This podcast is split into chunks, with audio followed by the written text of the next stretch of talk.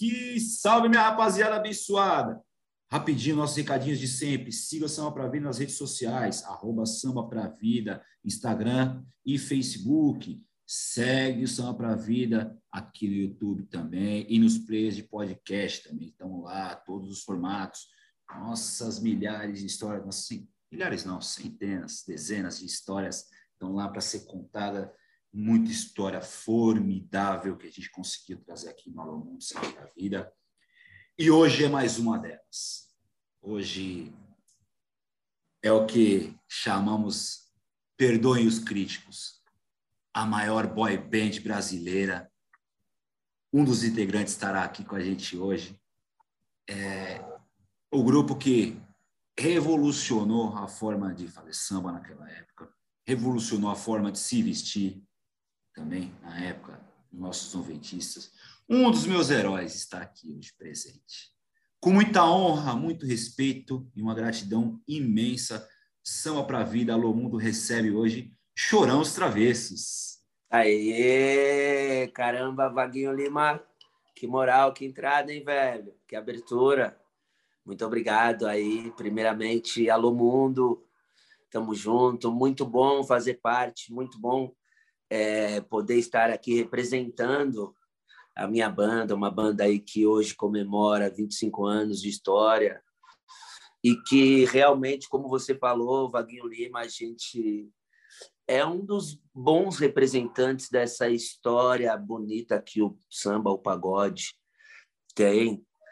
E essa coisa de boy band, cara, que nos rendeu nos rendeu é, muitos ataques de mídia e tal na época de críticos mas também foi por conta de do alcance que a banda teve ali no, no, no final dos anos 90, anos 2000, enfim. É, com isso, a gente alcançou muitas coisas que talvez o, o nosso gênero musical não tinha alcançado, como filme de cinema. Fomos os primeiros a gravar clipe, enfim para a história do samba, para a história do nosso gênero musical. Isso é vitória para todos nós. Então, nunca levamos isso é, tão a sério, as críticas, pelo contrário, foi o que nos construiu. E graças a Deus, hoje a gente está aqui podendo falar de 25 anos de história, mano. Obrigado pelo convite, é uma honra estar aqui, velho. Imagina, a honra é minha. Não vamos traçar linhas cronológicas, não, Chorão. Vamos vamos passear aí pela, por essa história aí. Não é só 25 anos, não, que isso é um pouquinho mais que isso. Mas você contou com. É mais, de... aqui 25 é. Só os travessos. Os travessos, né? É. Mas você começou aí, você contou a história de os travessos no cinema. Cara, como é que é para vocês ter participado? Porque ali a Xuxa era a Xuxa. Era, mano, era um ícone, tipo, Máximo, né, cara? Máximo da época, cara. Como é que foi pra gravar gente... esse filme, cara? Meu, foi o seguinte, a história, é, a história. Isso. Como é que como, como, como construiu essa história até para vocês até vocês chegarem na telona do cinema? Pô, aí, cara, vou te falar uma coisa, mano. O samba, o samba pra vida, o Alô Mundo vai ter aí parte da história que a gente nunca contou, talvez, na, na, em lugar nenhum. Isso é exclusivo que acontece. Oh, que honra! Os travessos estavam num, num momento da nossa história, cara, que a gente estava muito legal, cara, com uma visibilidade muito boa. E na época, os programas de maior de maior audiência era Domingo Legal e era Xuxa Park, era Xuxa alguma coisa. E aí, cara, calhou dos dois programas quererem a gente no mesmo dia. A, Xuxa gravava no Teatro Fênix, no Rio, de domingo. E o Gugu era ao vivo de domingo. O que, que acontece? Mano, e, e pô, não dava para fazer os dois. Só que a gente tinha feito uma a primeira vez a Xuxa na semana passada, numa semana antes. E a Marlene Matos, na época, gostou, falou: eu quero os meninos na outra semana. Aí a gravadora falou, cara, não dá para falar não para Xuxa, porque eles nunca chamam um artista duas semanas seguidas. E também não dá para falar não pro Domingo Legal que, tipo, vocês vão ser o especial do domingo, é o programa inteiro. E, cara, o que, que a gente faz? O que a gente faz? Falaram não pro, pro, falaram não pro Google. O Google falou, não, eu disponibilizo dois helicópteros para vocês irem, vocês vão pousar direto na pista, já entra no avião, não tem erro. Falou, pô, então vamos arriscar, vamos embora. O que, que aconteceu, cara? É, no dia caiu uma chuva, mano, mas uma chuva. Cara, a logística era perfeita. Só que caiu uma chuva e aí os helicópteros não conseguiram ir até o aeroporto, tiveram que parar no metade do caminho. E São Paulo com chuva, mano, ferrou. A gente desceu na metade do caminho, não conseguimos pegar o avião, pegamos atrasado, chegamos no final do programa da Xuxa, é... E aí, cara, a gravadora falou: eu não vou me meter aí lá falar com a Marlene, que a gravadora não queria se sujar, porque tinha outros artistas. Isso é porque eu tô resumindo ainda, viu, Vaguinho Lima? Desculpa, mano. É... Mas aí o Rodriguinho entrou lá e peitou a Marlene Matos, cara, e ela falou um monte, você, é, e vocês pensam que vocês são o quê? E não sei o que lá, e, como que você entra na minha sala para falar comigo? Você, vou, dei uma moral para vocês, vocês não. Enfim, cara, colocou ele abaixo de cachorro. Ele falou: pelo menos eu tive coragem de entrar aqui na sua sala e olhar na sua cara e falar que é, a, a, gente pelo menos tentou. Bom, enfim, falou e foi embora. A gente foi todo mundo pro hotel e choramos, mano, no hotel. Choramos. Pô, como que a gente perdeu isso? Passou aí uma semana, a gravadora chamou a gente para uma reunião porque a Marlene Matos tinha gostado da atitude do Rodriguinho de ter entrado na sala dela e ter peitado ela. Ela falou, mano, os moleques são peitudo. Agora, por causa disso, eu quero os moleques no filme novo da Xuxa. A Xuxa também, ela mandou convidá-los para o filme e vocês vão ser o único artista que vão cantar duas músicas no filme ainda. Cara, essa história é muito massa, mano. Nunca tinha contado para ninguém. Desculpa se eu tomei muito tempo, mano, mas é que... Imagina! Agora você tem uma história exclusiva aí, se você queria exclusividade. Agora tem, mano. Essa história é muito eu acho que isso aí só deve ter no livro que o Rodriguinho acabou de escrever, velho. Fora isso, ninguém sabe dessa parada, mano. E aí a gente vai parar no filme, mano. No cinema, brother. Pra gente, cara, muito massa, mas a gente nunca foi muito deslumbrado com o trabalho, porque a gente trabalha desde cedo. Então a gente sempre trabalhou, cara. A gente só veio a, a descobrir que a gente estava fazendo um barulho mesmo quando as pessoas da família vinham e falavam: Meu, vocês estão animal. E, e um outro registro, um outro registro dessa mesma época aí, vocês, é um outro marco, na verdade, não é nem registro, é um outro marco, é que vocês ganham o VMB. E o VMB de um MTV 99,98% rock and roll. Foi.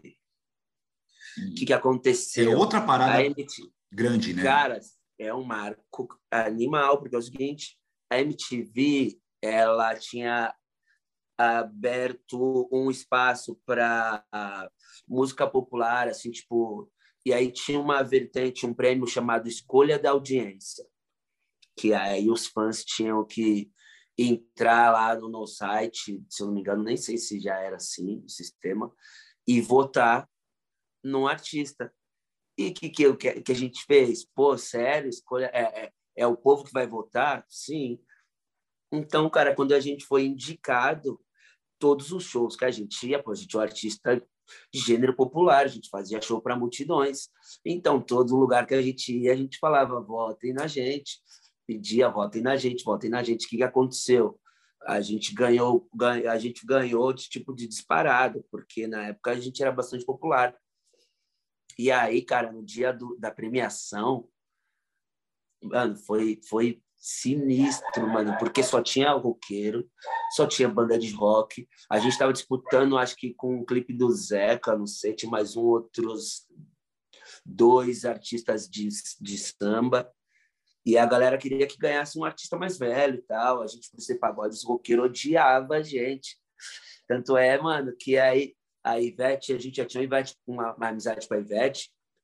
Quando ela anuncia o, o, prêmio, o pessoal começou a vaiar e mandar dedo. Uh, uh, uh. A gente levantou, foi lá, pegou o prêmio. A Ivete primeiro fez um discurso lindo. A Rodriguinho falou aí, rapaziada, nem Jesus, nem Jesus Cristo agradou a todo mundo, beleza? Ao nosso público aí, obrigado, e saímos lá com o prêmio, cara.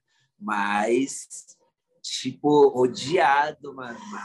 Só que o samba, entendeu? Como eu falei para você, são é, prêmios que a gente traz para o samba, cara. A gente se vê como o samba entrou ali e venceu, você entendeu? Porque é o pagode, que sempre tentaram diferenciar, não, vocês são um pagode, vocês são o samba, quando na verdade é uma vertente do samba. E, então, é, para a gente foi uma mais uma vitória do samba através da nossa história. Sem dúvida, e, e a partir daí veio o que para mim é o marco da história do samba, acho que para mim, magnitude, o maior espetáculo de samba, que é o, o acústico MTV do Arte Popular, gravado no Teatro é Municipal. Para mim, esse é um marco. Aí depois vem todo mundo que grava. O Zeca grava dois acústicos, Paulinho da Viola grava e ganha Grammy latino, com acústico Pode. MTV. Então, vocês abrem portas. Vocês abriram as portas para o samba dentro da MTV, né? Que pena que não temos mais a MTV, né? É, pena. E é, e é um marco importante, sem dúvida nenhuma. Mas vamos Mas voltar um é, pouquinho. Bem... Vamos voltar um pouquinho no passado. Toca do Coelho. Como que chega o chorãozinho lá na Toca do Coelho? Cara, é o seguinte. O meu irmão, ele. Que cantava... parênteses, você, já, você não entra na primeira formação. A primeira formação é antes ainda do Didi e do Nando, que está aparecendo aí um vídeo direto com a Ivone Lara, não é isso? Me corrija se Cara, errado. Eu, essa com a Didi, com o Nando, tem uma tem antes ainda. Que é com Pelezinho Paz. Pelezinho, exatamente.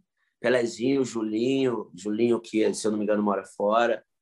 Tinha um parente do Coelho também que era o, o idealizador do projeto. Só que acontece, quem entrou primeiro, meu irmão, o Mitchell, ele fazia comerciais de TV. Um dia, o Moacir, do Samba Lá de Casa, tinha um irmão que trabalhava na Besni, e eu vi o Mitchell lá todo engraçadinho, tal, pretinho. Falou, pô, deu um cartão para ele, pede para ele ligar para esse cara aqui com ele. Ele tem um grupo de pagode infantil e o moleque leva jeito. E aí o Mitch foi fazer um teste. Eu lembro que foi eu, meu pai. Inclusive, quando chegou lá, o Pelezinho sentado no sofá, tipo, uma mala, mano, os caras, tipo, e o Mitch o menorzinho da turma. O Mitch foi lá, fez o teste, fez o teste para pandeiro, é, entrou. Aí tem toda a história do meu irmão. O Chorão, eu entro ali quando. Quer ver? O Mitch tocou com o Nando, o Mitch teve formação, porque a Toca do Coelho é o seguinte: é um grupo que você entrava com oito anos de idade e saía com 14. Então, estava sempre trocando as peças. Então, o Mitch tocou com o Nando, o Mitch tocou com é, com o Julinho. Mas, bom, na verdade, eu entrei Didi tocar... Cavaco também, Didi era lá também, Didi né? Didi também, Didi Douglas. É, eu e a filha do Faete, Juliana. Uhum. Eu entrei, cara, junto com meu irmão, quando eu fiz oito anos de idade, o Coelho me convidou. Aí no grupo era eu, Mitch, o Nando, um filho, do, um, um sobrinho do Coelho e a Juliana. Aí depois entrou o Rodrigão, que hoje está nos Travessos. É... Aí, depois de um tempo, cara, no lugar do Rodrigão, entrou o Rodriguinho para tocar pandeiro, que o Mitchell, inclusive, ensinou ele a tocar em casa, foi num show. Aí, o teste, quem, quem, quem fazia era o Mitchell, né?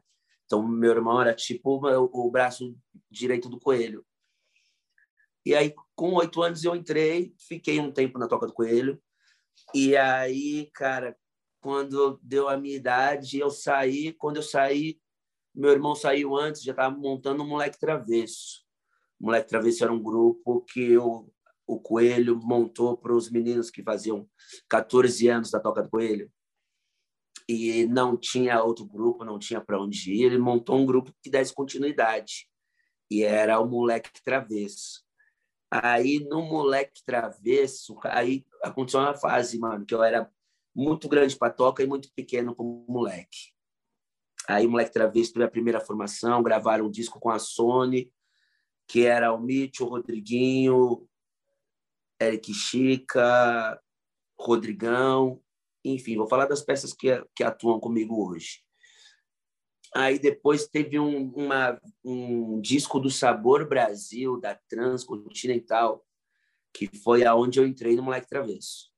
Aí nessa formação já era eu, Rodrigão, Rodriguinho, Edmilson e o Mitchell, meu irmão. O Michel então, ainda não tá, né? Não, não, não. O Michel Fugiara, é, essa versão, essa essa vers versão não. É, essa parte da história, ela começa quando a gente vira quando começa os travessos. Que o Michel Fugiara, a princípio, também a história do Michel com a gente é muito louca. O Michel também foi da Toca do Coelho. Quando começou o Moleque Travesso, ensaiávamos todos na garagem do Michel, que era da Toca do Coelho. Michel tinha entrado na Toca do Coelho. Michel fez parte da Toca do Coelho, que eu acredito que foi a, a, a versão que mais fez sucesso, vamos dizer assim, que era com Danielzinho, que hoje é o Amsterdã, a irmã da Juliana, também filha do Faete, Camila, e naquela versão ali é, e o Michel também e, e outros meninos mas é, depois depois disso quando a gente teve um problema com a marca que a gente passa a chamar os travessos que o Michel entrou no Moleque Travesso mas aí você me traz um dado interessante que eu sinto muita falta hoje grupos infantis a Toca do Coelho foi um marco ali nos anos 90. Sempre vira e mexe aparecia um menino, um pequenininho cantando um samba, cantando um pagodinho, ou então aquele molecada que foi o grupinho de axé dos dançarinos imitando os bailarinos do, do El Chan. Sim. E não se faz, e nem o sambista mais faz música para criança também. Será que não está faltando um pouco mais de criança no samba hoje em dia?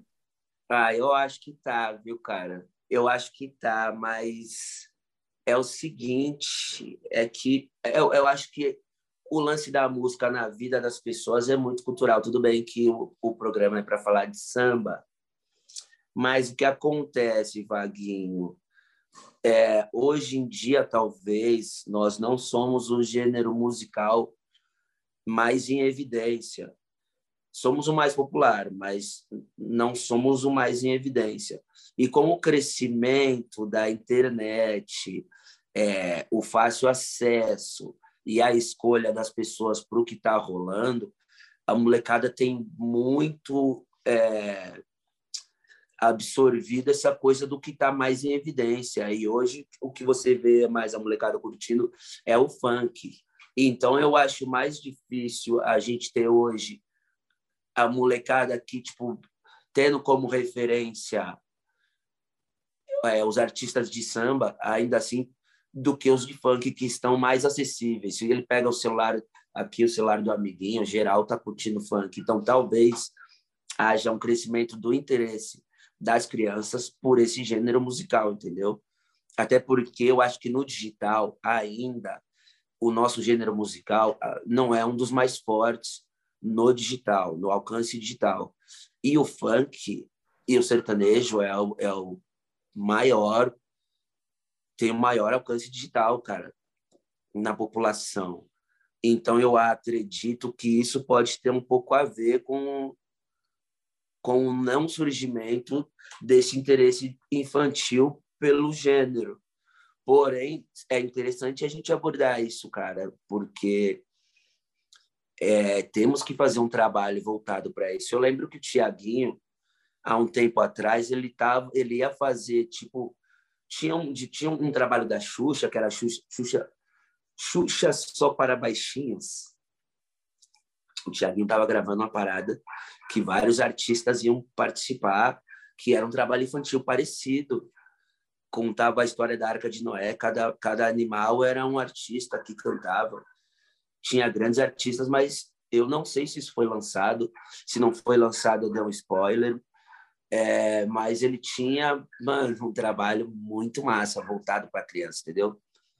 Mas artistas infantis de samba, difícil. Outra coisa, vou te falar o seguinte: enfrentávamos muito problema com juizado de menores, porque éramos um grupo infantil de samba, mas tocávamos para os adultos e tocávamos à noite, cara. Na madrugada, tal, o palco, pô, chegava lá com sono, ah, descia da perua, perua na época, com sono e metia som, mano, os adultos ficavam de, de queixo caído. Mas tinha todo esse processo de juizado de menor, carteirinha de músico em dia, é, assinatura dos pais lá, um documento todo preparado. Eu não sei como seria isso hoje, cara, no mundo que a gente vive, se não teríamos problemas de crianças. Com a internet, não, talvez, né? Mas dificilmente poderíamos ter crianças tocando à noite. Eu, eu, eu sinto bastante falta. É... Às vezes a criança também não se vê tão, tão representada, não, não se vê falando que a linguagem infantil, né? Por mais que, a, que o funk hoje tenha essa proximidade, o funk é, é próximo pela batida, né? É, mas... verdade. Mas as letras não... não... Hum, e, o, e a Toca do Coelho não foi muito importante. A Toca do Coelho foi muito importante para essa geração infantil ali dos anos 80, dos anos 90, né, cara? Porque falava a língua da criança. E tocando Meu, samba. Mano, era direto. O, o, mano, o papo era de criança para criança, mas os adultos piravam, velho. Isso que era muito louco. Mas, pô, assim não dá, assim não dá, assim não dá. Eu ainda sou criança e não posso namorar. Você entendeu? Bom, os adultos cantam isso até hoje, meu. Se me perguntar se te amo, eu não sei responder. Pô, mano, é uns bagulho muito louco. Com certeza. Mas é, não temos hoje ninguém que fala a, a língua das crianças mesmo, mas fica a dica aí, rapaziada. Ao que me vem à memória assim, acho que já até falei em outros episódios aqui, e, eu, e, e olha só, já falei alguns episódios aqui e não consegui lembrar de outra. Mas talvez seja a dança do Patati que o Arte Popular gravou em 2005. Então a gente está falando de música de 16 anos atrás. A criança que ouviu já é adulto. Não, a dança do Patati, né? Vamos lá, criançada imitando macaco, fazendo um passo ah, é, espetacular. É verdade, é, o nome, é a dança do Patati o nome dessa música. É. E, e, já, já tem 16 anos. Então quer dizer o quê? A criança que ouviu essa música 16 anos atrás hoje é adulto. E desde então a gente não, não conversou mais tão próximo com as crianças, né? Então é preocupante e fica aqui um dado, né, para a gente repensar, é, até para o futuro mesmo da, da, nossa trajetória enquanto sambista, enquanto, é, enquanto amante de samba, né? É, para que a gente comece a conversar também com as crianças, porque senão, porque uma outra relação que eu faço para as crianças também não se interessarem, Chorão, não é barato comprar um instrumento de samba hoje. É caro. E o custo-benefício às vezes não compensa para uma criança para um adolescente comprar. Se um adolescente tiver, vai, por exemplo, 600, 700 reais, mil reais na mão, ele vai comprar um celular. Ele não vai comprar um instrumento. Então, a gente, a, gente precisa também ver mecanismos tecnológicos para que a gente se aproxime né, dessa galera. O Menos é Mais fez um movimento fantástico de internet, né, de, de aproximar. Eles aproximaram o samba de volta de uma geração, de uma galera, que é a galera internauta que não consumia samba. Não.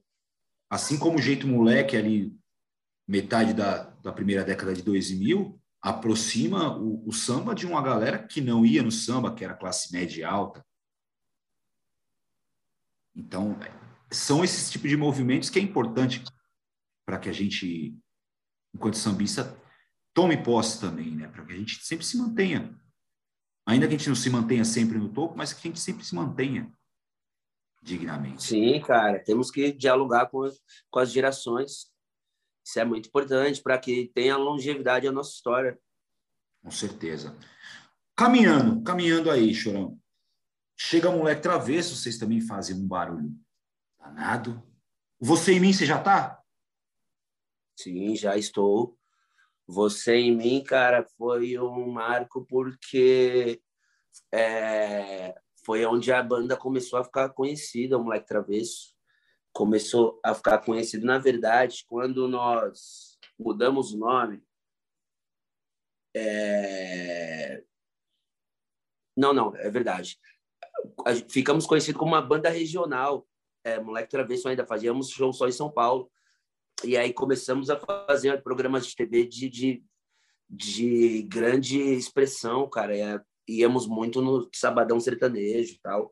O vocalista na época era o Mitch, o meu irmão. E aí o que acontece? É, a gente começou a trabalhar bastante, come, começamos a fazer coisas que a gente não fazia para um outro público tal. E aí meu irmão começou a ter problemas, cara, com, com inadimplência, enfim, teve problemas com droga. Ele mesmo já contou a história dele, então não tem por que eu não contar. Ele teve problemas com drogas tal. E aí, justo na hora que a banda começou a ter uma, uma visibilidade interessante, cara. E aí, o que a gente fazia? Pô, tinha um lance... A gente tinha gravado já um disco que na capa o Rodriguinho tava de patins, o Eric tinha a parada dele. Era um grupo, cara, que cada um tinha... Todo mundo tinha umas ideias muito massa. E aí, na hora que a gente começa a ficar conhecido, o vocalista começa a dar problema. E aí, o que fazer? O que fazer? Vamos convidar um cara para entrar agora, mas, pô, agora que a gente se ferrou tanto, chamar um cara de fora, ou vamos preparar alguém aqui de dentro para poder cantar?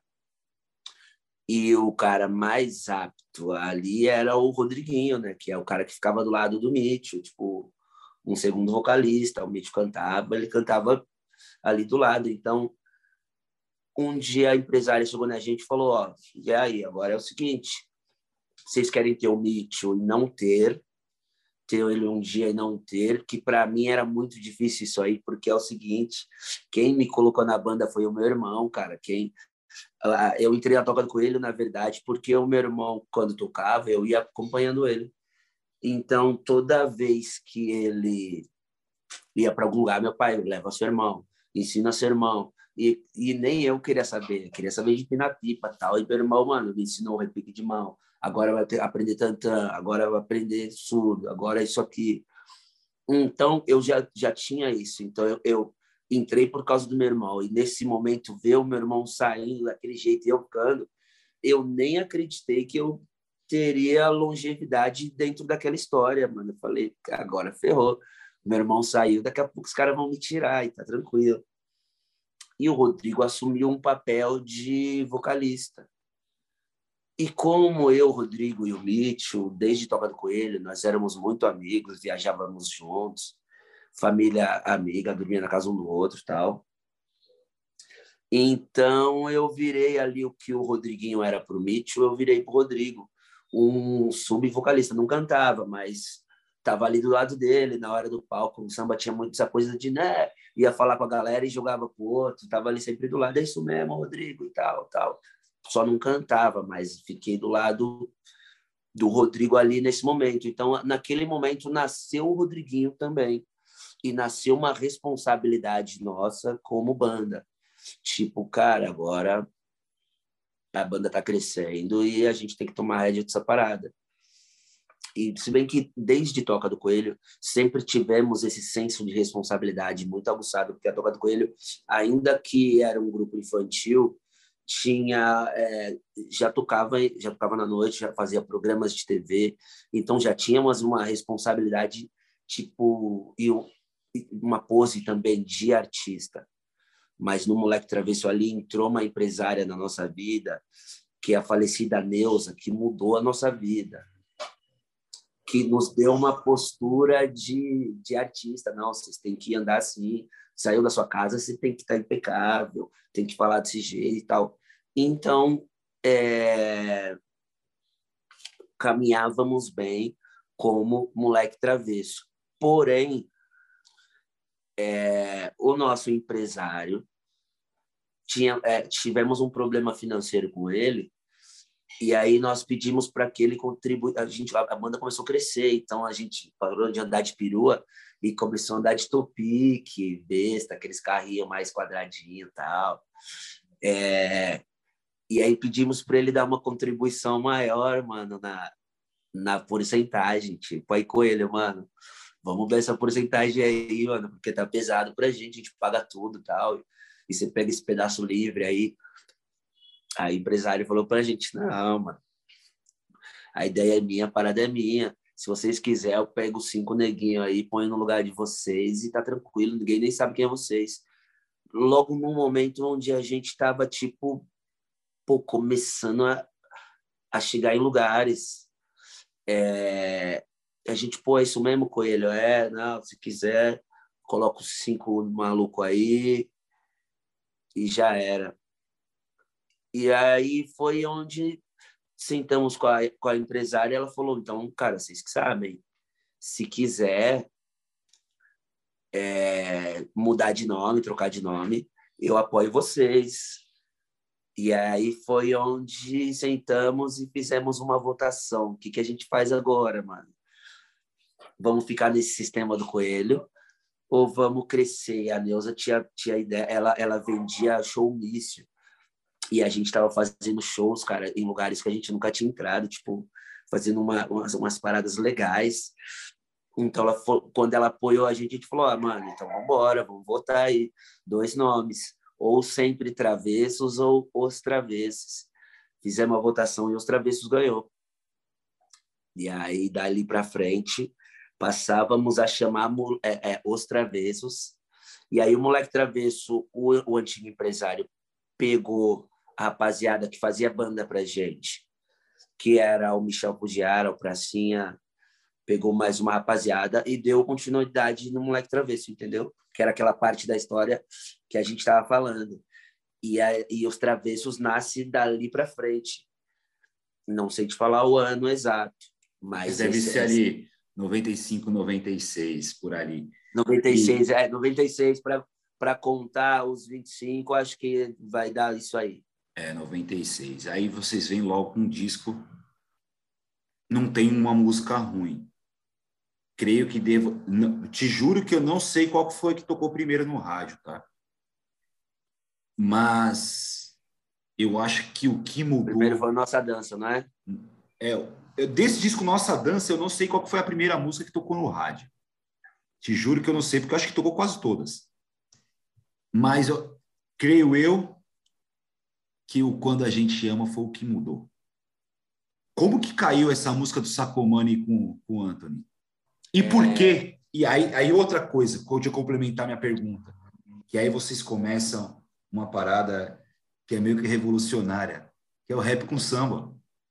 Sim. Até então pouca gente, pouca gente, quase ninguém fazia, ou ninguém fazia.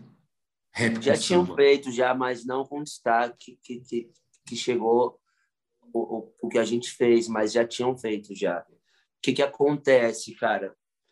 É, nesse disco, é, produzido pelo Prateado, inclusive, tínhamos um, nós tínhamos no nosso show um momento em que a gente apresentava a banda. E nesse momento o Fabinho pegava o teclado dele e fazia e fazia uma batida de rap, porque todos nós sempre tivemos como gosto musical em comum a música black, cara, soul music, enfim.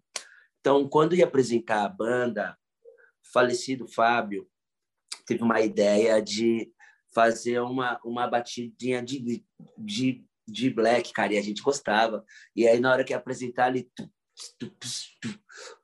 E o teclado dele animal, a gente ficava maluco com aquilo, mano, ia apresentando, tá? e a gente envolvidasse com aquilo. Um dia o Prateado viu isso, guardou para ele e tal. Mas, mano, a gente tinha aquilo pra gente como uma onda. E, e, gravando o disco Nossa Dança, teve uma música que ele falou: pô, tem uma ondinha que vocês fazem no show lá que eu acho legal. Vamos pôr isso numa música? Aí foi até o Fabinho que fez a batida do Quando a gente ama lá, fez no estúdio, beleza. Na hora a gente achou interessante. Só que, cara, a gente sempre. Bom, antes de chegar nessa música, esse disco já vinha fazendo dois anos que estava na praça e não tinha acontecido nada. Tinha tocado, acho que umas duas ou três músicas. Acho que tocou Maravilha Te Amar primeiro. Não sei, não, eu também não sei, cara. tocou duas ou três músicas, que era o que se tocava geralmente de um disco na época. E não deu em nada, em dois anos.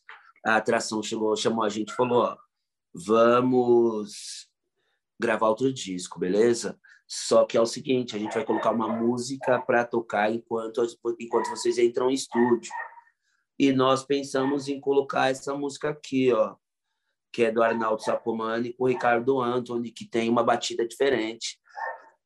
Só que, mano, a gente ficou apavorado, porque é o seguinte, a gente queria ser negritude, catinguelê, de queria ser os caras.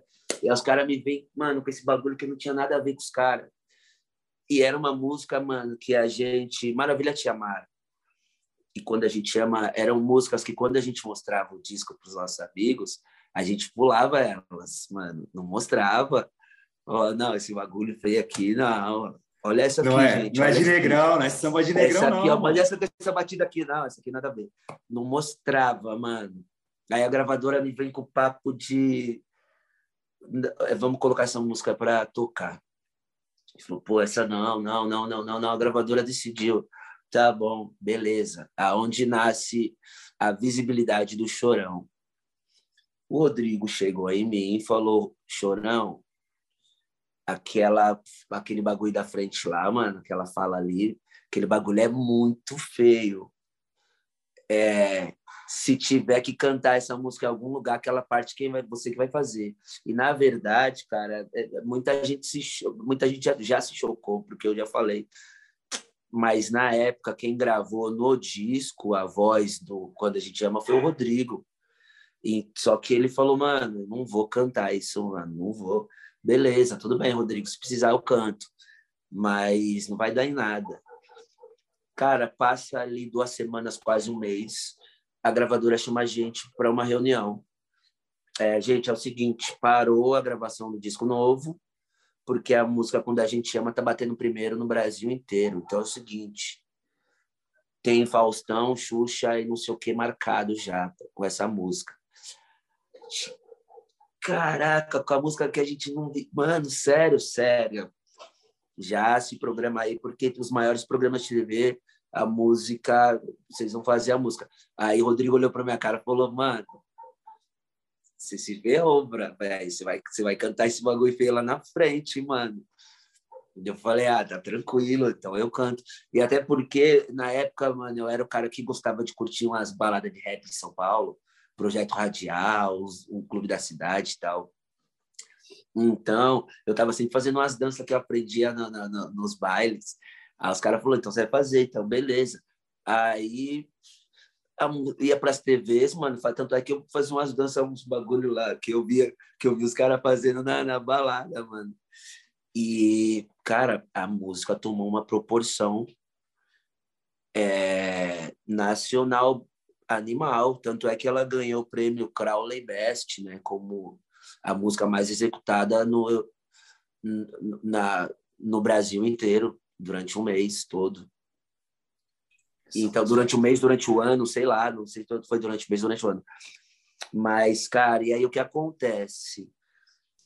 Aquela ousadia daquela brincadeira nos deu uma personalidade dentro do nosso gênero. Se queríamos ser igual com a Tinguelê, queríamos ser igual às bandas, ali, mano, nascia uma parada onde a galera se amarrou na gente e aquilo também nos deu uma maturidade, porque, pô, já que a gente fez isso e a galera do samba, mano, aceitou, então temos a liberdade de estar tá sempre inventando, sempre. Então isso nos permitiu sempre estar tá inovando. E o que acontece? Tínhamos um, um produtor que era o Prateado, que ainda que ele fosse bastante conservador dentro do gênero, ele também era um cara muito criativo, que nos permitiu essa liberdade, cara. E ali, dali para frente, a, a, gravadora, então, por ter o Sacomani próximo ali, já convidou o Sacomani para um próximo disco participar também das produções. E tem uma história, foi eu tô com a minha sacada aberta aqui, então os carros passam por. É, tipo quebrada, gente. Bem natural mesmo. Aí, cara, tem uma parte da nossa história, só eu tô falando, desculpa, Vaguinho, mas você me deixou à vontade, mano. Vai que vai, irmão. Aí tinha uma parada antigamente que as pessoas falavam quando um grupo estourava com uma música. Ah, tá, e detalhe. Quando essa música estourou, aí todas as outras do disco começaram a tocar. As que em três anos, em dois anos de disco não tinham tocado, passaram a tocar muito. Então, aquele disco passou a tocar depois do Quando a Gente Ama. Então, aí todas as músicas foram trabalhando depois. Mais S, mais S, mais S, mais S. Aí o que acontece? Ainda assim, e começou a rolar um, um, um título, um, um, papo de título de é, grupo de uma música só. Ah, isso aí, isso aí é grupo de uma música só. Duvido esses caras vão ter uma outra música tão boa quanto essa. Vai nada. Vai acabar aí, ó. Vocês vão ver e tal.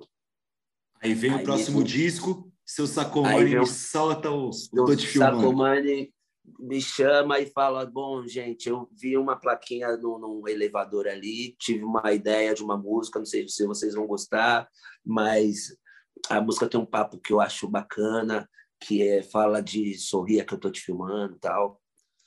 Cara, e ali, dali para frente, e dali, cara, mais uma ousadia, outra coisa.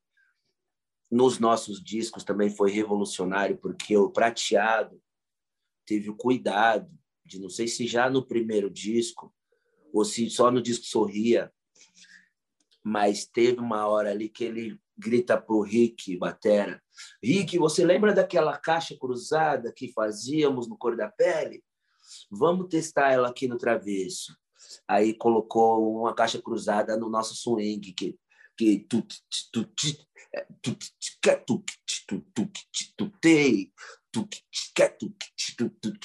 eu acho que isso aí, essa caixa cruzada, ela nasce no, no, no não sei se quando a gente ama ou se nasce só no sorria, mas ali também virou uma característica de swing que dali para frente todo mundo que fazia swing fazia essa caixa cruzada e as pessoas quando iam fazer caixa cruzada apelidaram de, pô, faz aquela caixa travesso, faz aquela caixa travesso.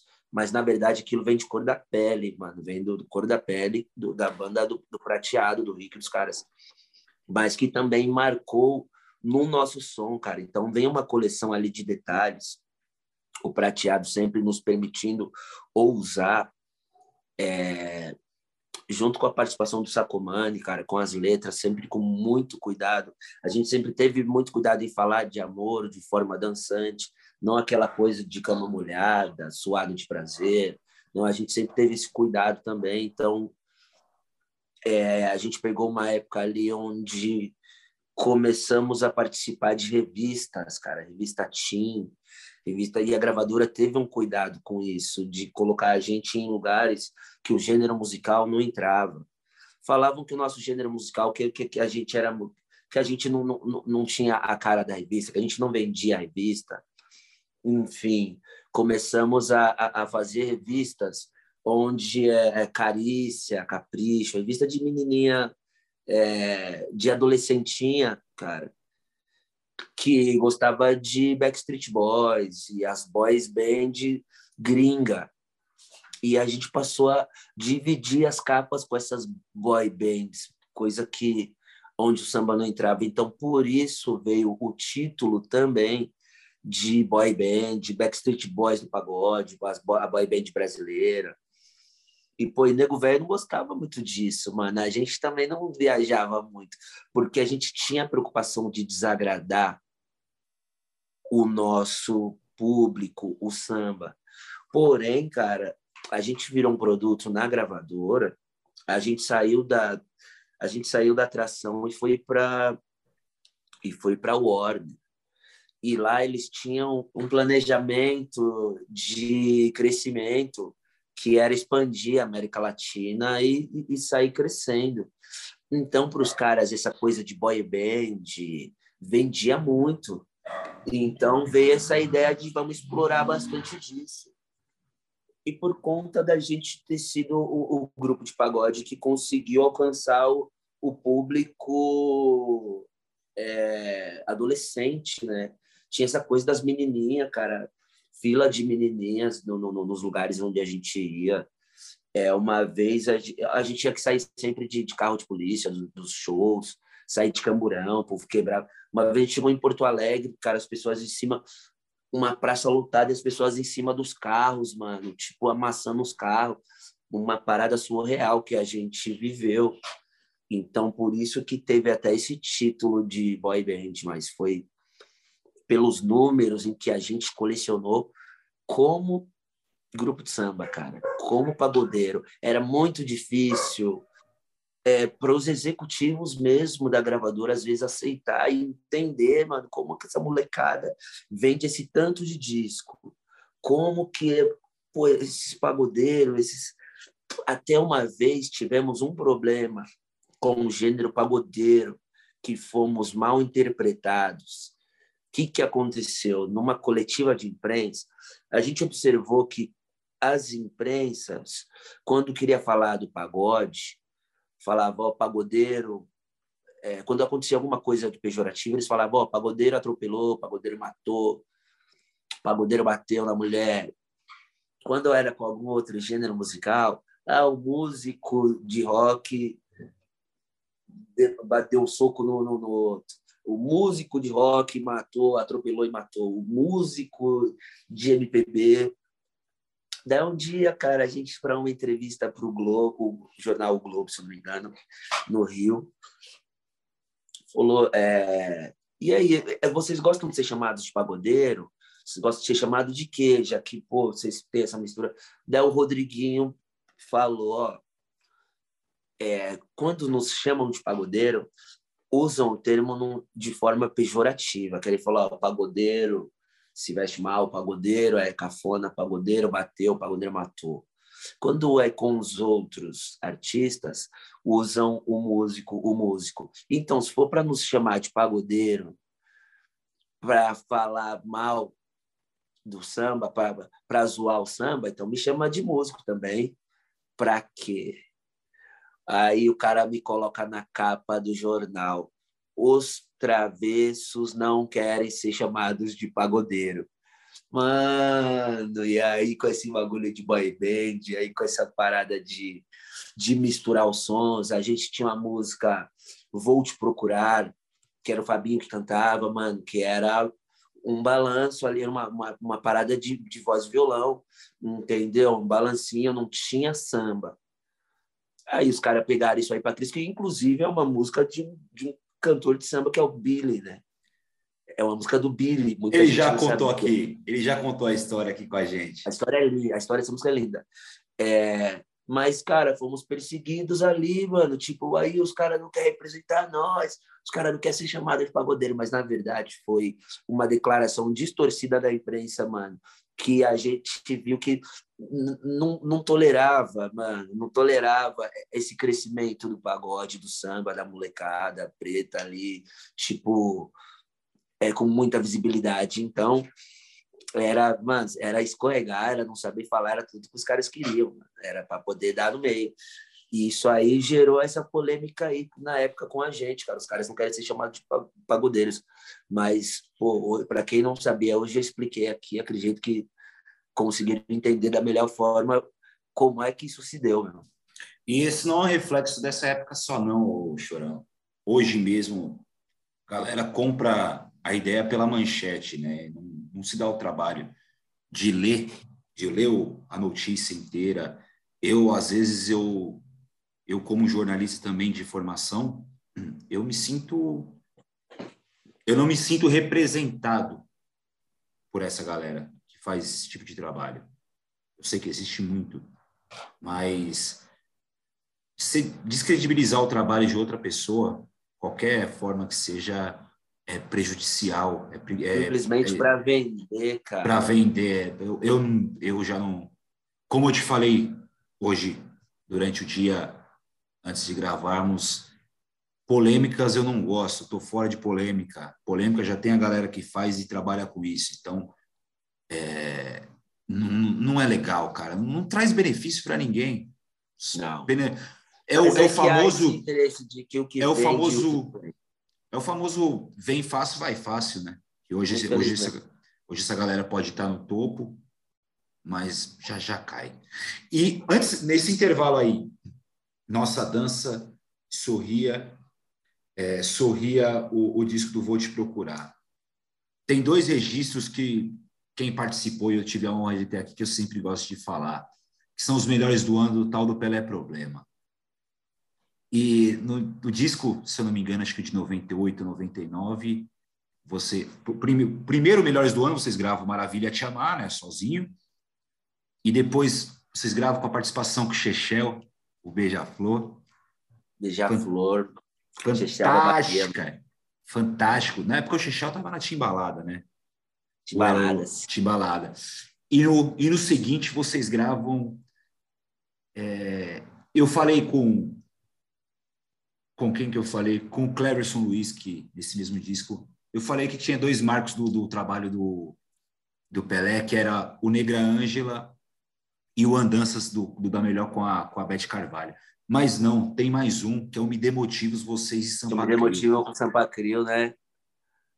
Cara, o que barulho que foi isso? Como é que... O que que... O que que gerou para vocês? Porque ali foi um encontro, né? Além de ser um encontro de gerações, um encontro... Era, um, era um, o puro encontro da música preta brasileira, né?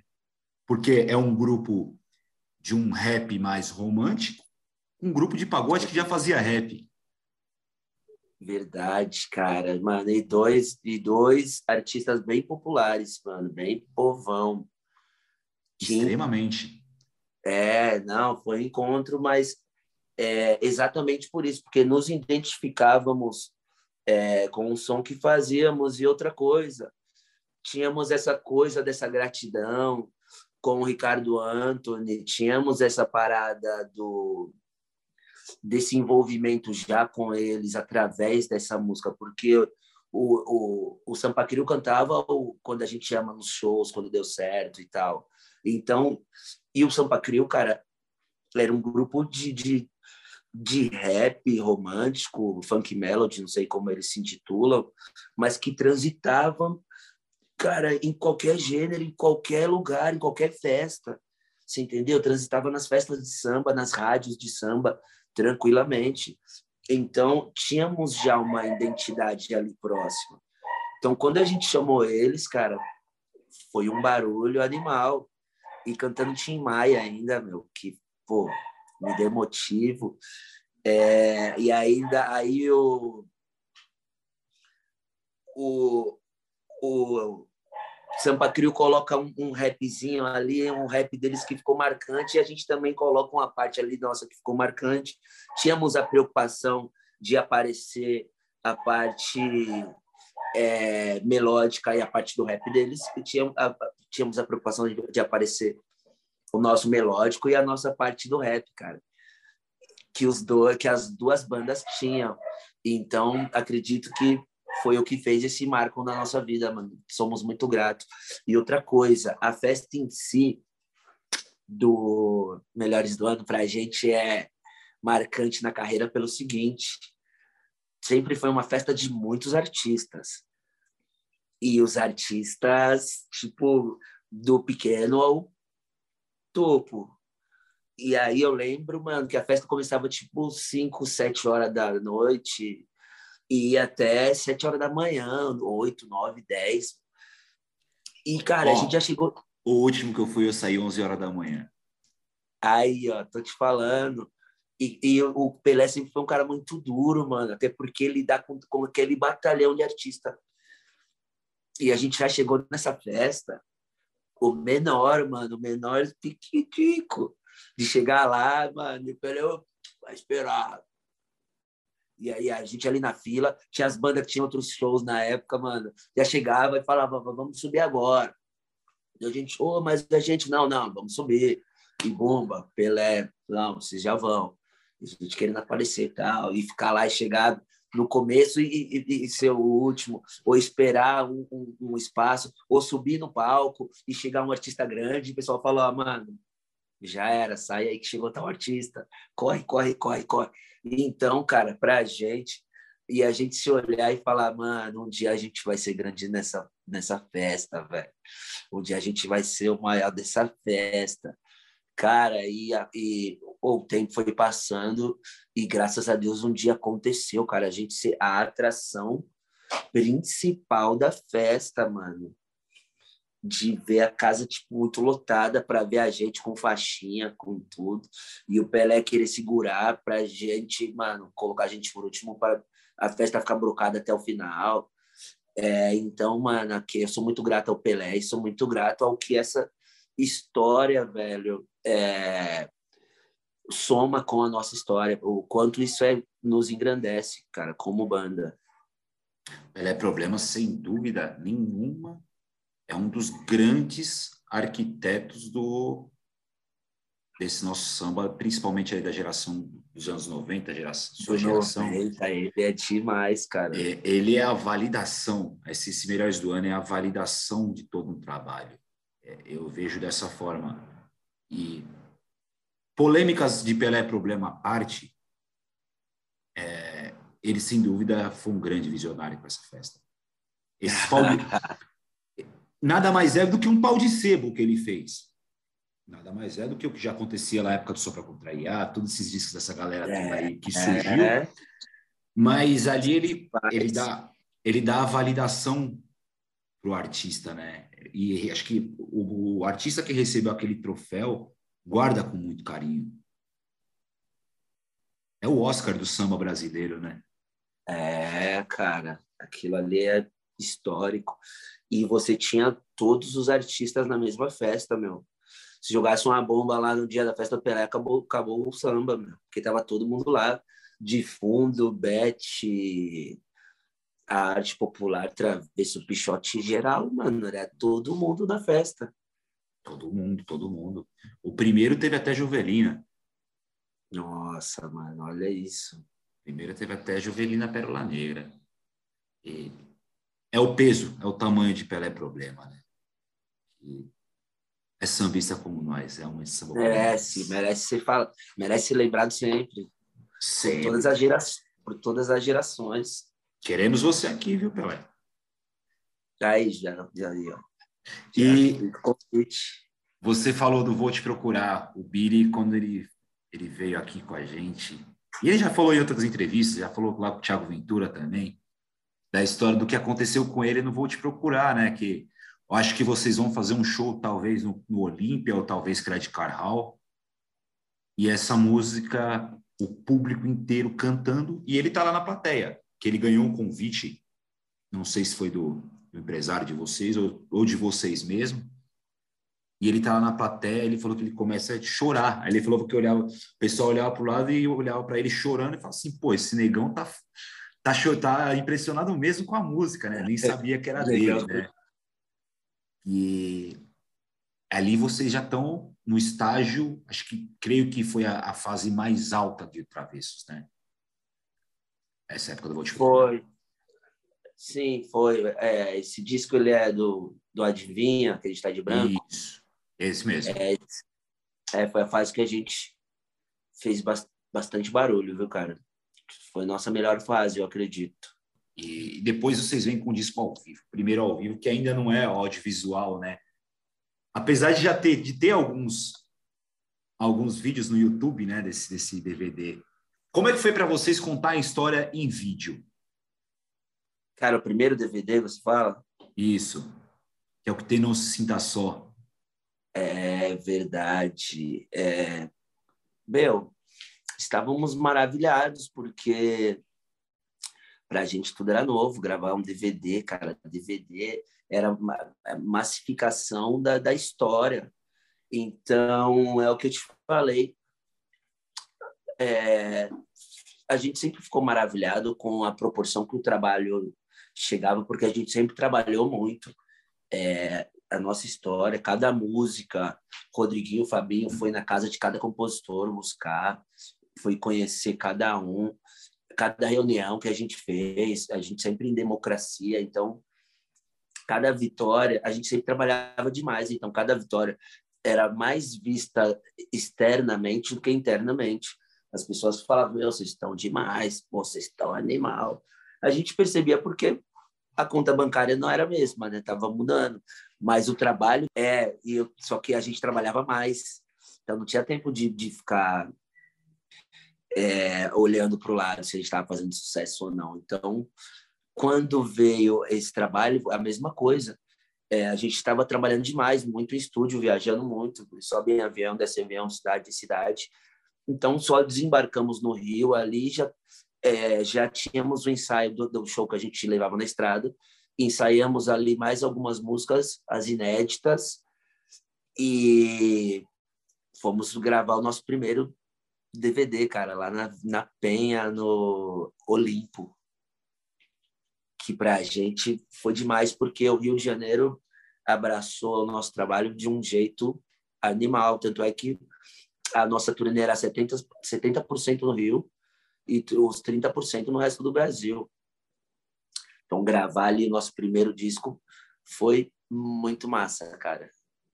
E me admira você me falar que o Rio de Janeiro é 70%, porque o Rio de Janeiro é bastante conservador quando se fala de samba, né? E o samba é... de vocês não era o samba mais conservador. Nunca foi, cara. E até hoje é, é, é, um, um, dos lugares onde a gente faz mais shows. Tanto nós como o Rodriguinho, mano.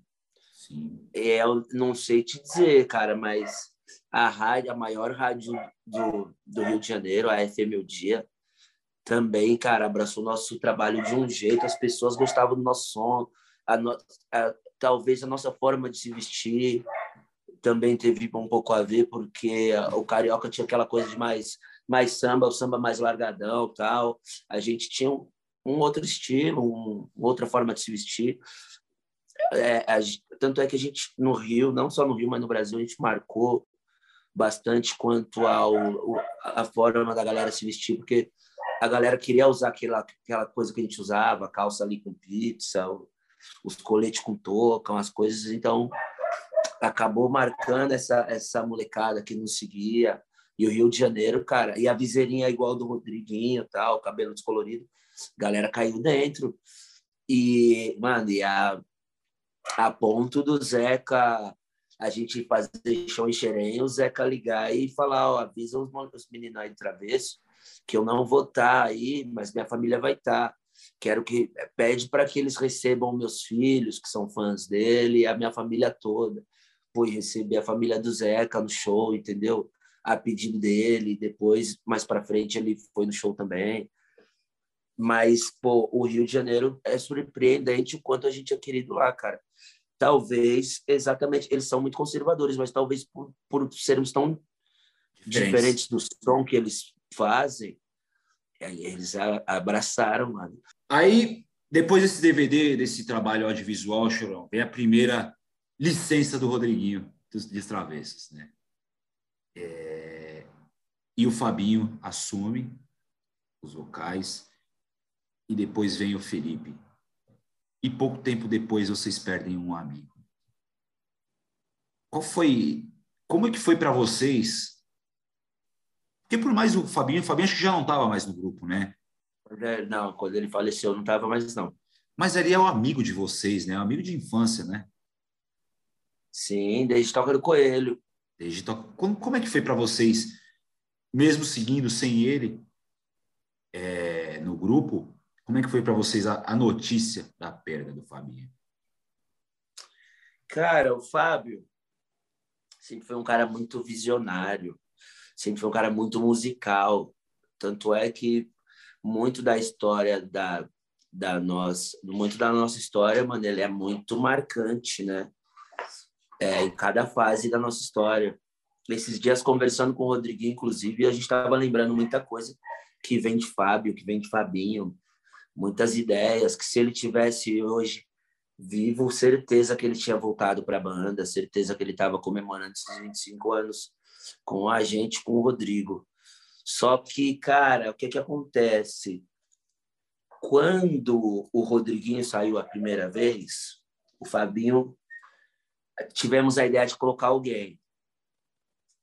Aí, pô, cogitamos o meu irmão Mitchell, cogitamos outros caras, mas aí o Fabinho veio com a ideia de, gente, eu quero assumir.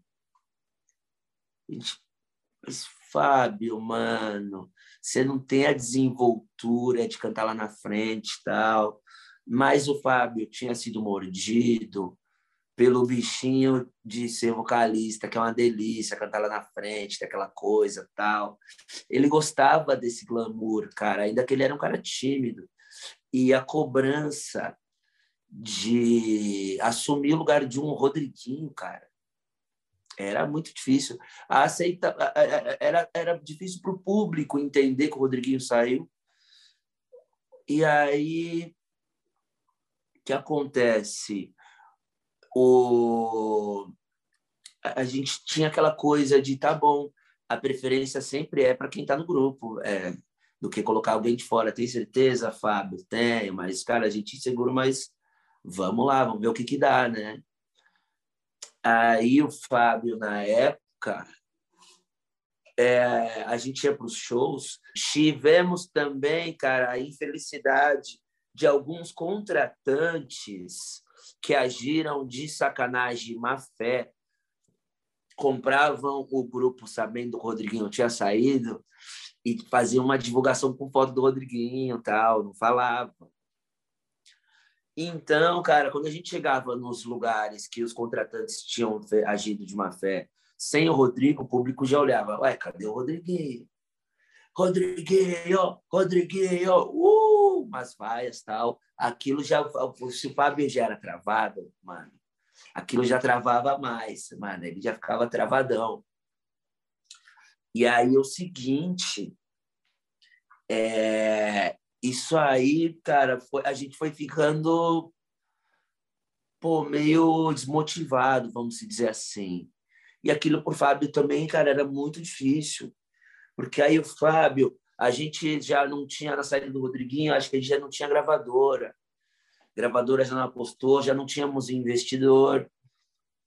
O empresário falou: não vou colocar de grana, que eu quero ferrar com, com o Rodrigo. Daí o Fábio falou, mano, vou pôr no meu bolso. O Fábio sempre foi um cara que vem de uma família boa, tal, tinha uma grana guardada. Isso quer dizer, sempre foi o mais responsável de todos nós, que enquanto a gente estava gastando, ele estava guardando. Aí ele chegou e falou, mano, vou investir nessa parada, até porque eu tenho interesse de, de, de dar certo, porque eu que estou à frente. É...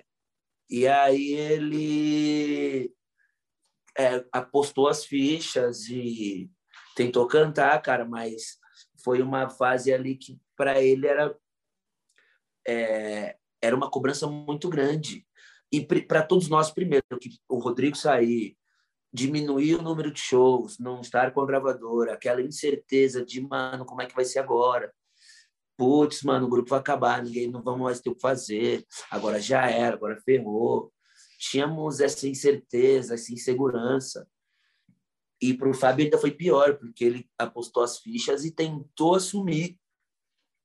Mas ali, quando a gente viu que não ia dar, não estava dando, cara, que ele estava fazendo mal para nós, para ele, para o nosso público, e estava fechando mais portas.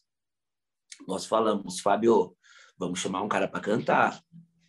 Aí ele não aceitou, ele falou: ah, não, rapaziada, não, mano, eu dou conta, a gente, Fábio, para, mano, a gente coloca mais um cara, vamos embora, vamos junto. Ele, não, não, não, tal, assim, não, sim, não, sim, não. Ele falou, mano, se colocar um outro cara, eu tô fora. E aí, meio que saiu, não saímos às, às mil maravilhas, não saímos aos beijos, tipo, foi uma saída, é, tá tudo bem. Então, sério, mano, você vai sair? Ah, vou sair, vocês querem... Aí a gente conheceu o, o, o pessoal do Bros lá no programa do Gilberto Barros. E o Bros estava acabando, tinha acabado de acabar, mano. Os caras foram lá para anunciar que acabou. Aí eu pensei, mano, vou dar ideia um desses caras aí, cara. Vou convidar esses caras para vir, mano. Os caras estão tão, tão voando aí. É, aí, mano, até pense, procurei a, ironia do destino. Procurei um dos pretinhos, mano, para convidar. Vou nos pretinhos, vou nos pretos, né? É, mano, os caras já tinham ido embora. Encontrei com o Felipe nos corredores, mano. Aí eu lembro que eu falei, oi, aí, Felipe, beleza e tal. O Will, mano, da produtora, da Will Produtora, estava é, trabalhando com a gente na época, também chamou o Felipe. Daí a gente falou: ah, vamos nele, mano, canta demais. Não foi o que sobrou, que a gente achou, mas, mano, vou dar a ideia nele também. Demos a ideia dele e falou: vou para casa, eu vou pensar tal.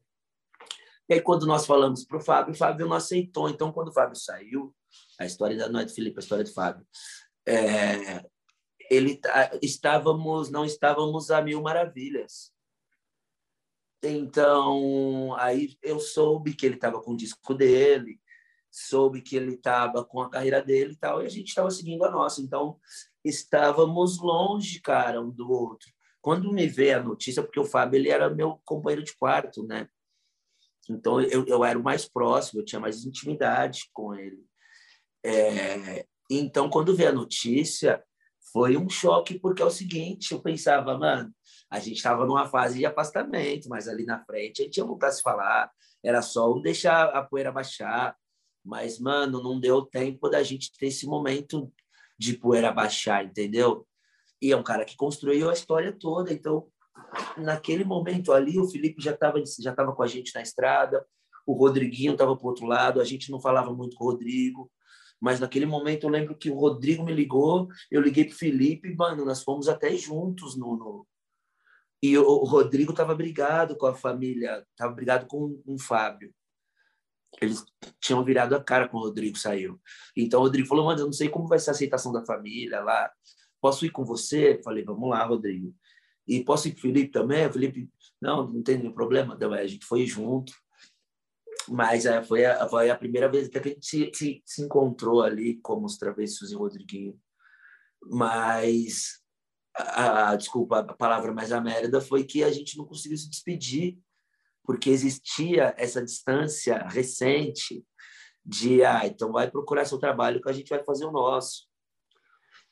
Mas depois disso, cara, é, em todos os shows eu faço questão de falar na comemoração de 20 anos, a gente faz uma homenagem para ele, onde na abertura do show tem uma animação que vem um anjinho e tal, desce lá, aquilo emocionou. É, o Barra Music lotado, que foi a estreia do, do show lá no Barra, no Rio de Janeiro, desse show de 20 anos. Então, cara, ele é um anjo na nossa vida, vamos dizer assim. É um cara que faz parte da história e faz parte de cada parte da história cara que revolucionou. E, e é mais um exemplo do que a pandemia deixou evidente para a gente, né? Que a não perder a oportunidade de abraçar, de pedir desculpa, né? Como dizem suas tatuagens aí, é... de dizer que ama, né? Talvez eu acho que não carregue isso como como uma tristeza para você, tá, Chorão? Mas porque ele faz parte da sua história, né? Ele se hoje você é chorão, o chorão dos travessos é porque ele lá atrás construiu com vocês os travessos, né? Muito, cara. Os travessos, o moleque travesso, cada história, cada ensaio na casa dele, após cada ensaio, nosso futebol, nosso churrasco, os pais dele fazendo churrasco pra gente, a gente dormindo lá na... antes de ir para os shows, e, enfim, mano ele é muito presente na nossa história, não tem como não ser. Então, cara, ele foi precoce, não, não, não imaginávamos que ele poderia ter ido nessa, né? Mas eu acredito que se ele tivesse, ele está aqui entre nós, mas se tivesse fisicamente, ele estaria na banda, certeza, novamente. Certeza absoluta. E entrada do Felipe. Felipe, que ao que, salvo engano, não era nada, não tinha nada a ver com samba, né, Felipe? Não. Não tinha, porque tinha o André Marinho, o André Marinho lá do Bros, ele já era de samba, né? E o outro que eu não me lembro também, que eu acho que era o japonês. Não, na verdade, cara, todos eles tinham pé no samba. O Felipe, ele é de Brasília. Ele, não, verdade, desculpa. Felipe tem muito a ver com samba. É, cada um deles vem tem uma formação musical ali, mas o Felipe em Brasília ele tinha um grupo de samba. Uhum. É, ele fez muito sucesso no, na, na, em Brasília com a banda dele de samba. Aí quando ele foi fazer os testes pro Bros, ele teve que desconstruir essa coisa do samba que ele tinha. E aí, lá no Bros, eles foram transformados em boy band. Mas não, Felipe, até esqueci o nome da banda dele. Toda vez que a gente ia tocar em Brasília, a banda ia lá, tal, ver, ver nosso show. Mas o Felipe, ele no cenário de samba de Brasília, o Felipe sempre fez muito barulho. E o interessante do Felipe é que ele tem a mãe é baiana, o pai é baiano e a mãe carioca, a mãe é carioca, o pai é baiano, não sei. Ele tem uma mistura que ele é muito musical, cara. E toda a bagagem que ele que ele absorveu no Bros, que o Bros foi uma oficina, os caras tinham que aprender a falar, aprender a comer, aprender a andar, aprender a se vestir. Mano, o cara veio muito pronto. Então, o que acontece? Vem essa fase, saída de Rodriguinho, tentativa do Fabinho cantar, não rolou, vem um Felipe, mano, cantando muito, mas muito, com muitas ideias revolucionárias. Aquilo, cara, nos trouxe de volta para o jogo, mano, nos trouxe de volta é, a lembrar, mano, que a gente sempre foi uma banda de oferecer qualidade, de fazer diferente. Porque o Felipe, quando chegou, mano, ele chegou aqui, rapaziada, bora, os travessos, mano. Ele queria cantar, já chegou só com os lados B, só com as músicas que a gente não cantava. E, e, e, e ele via um travesso que todo mundo sempre viu, mano. Ele falou, pô, é a banda dos meus sonhos, mano. A parada tem que ser top. Entendeu? E aí, mano, já veio com novos arranjos, é, novas ideias tal.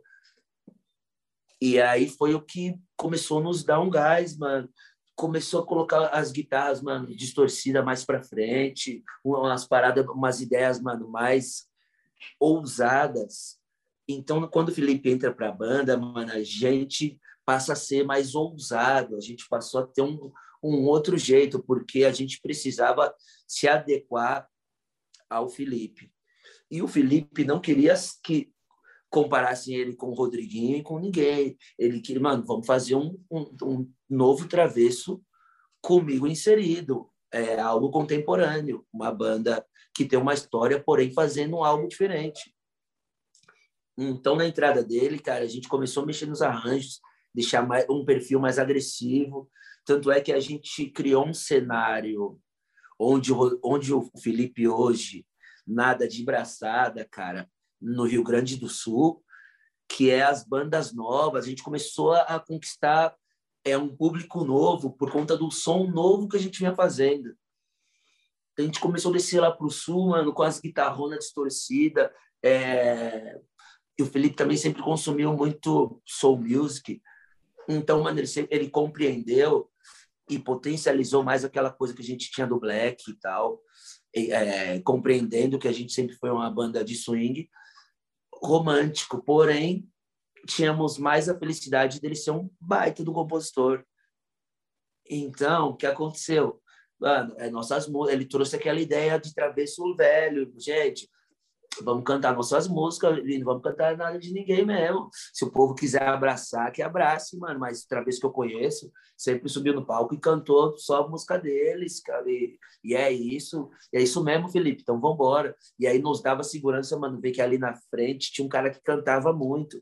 Então, quem ia no show, contratante que comprava, falava, pô, não tem Rodriguinho, deixa eu ver. Quando tomava uma pancada mano, de qualidade musical do cara cantando, desenvolto, chamando a galera, os caras ficavam malucos, mano, o que, que, que aconteceu com o Travesso, mano?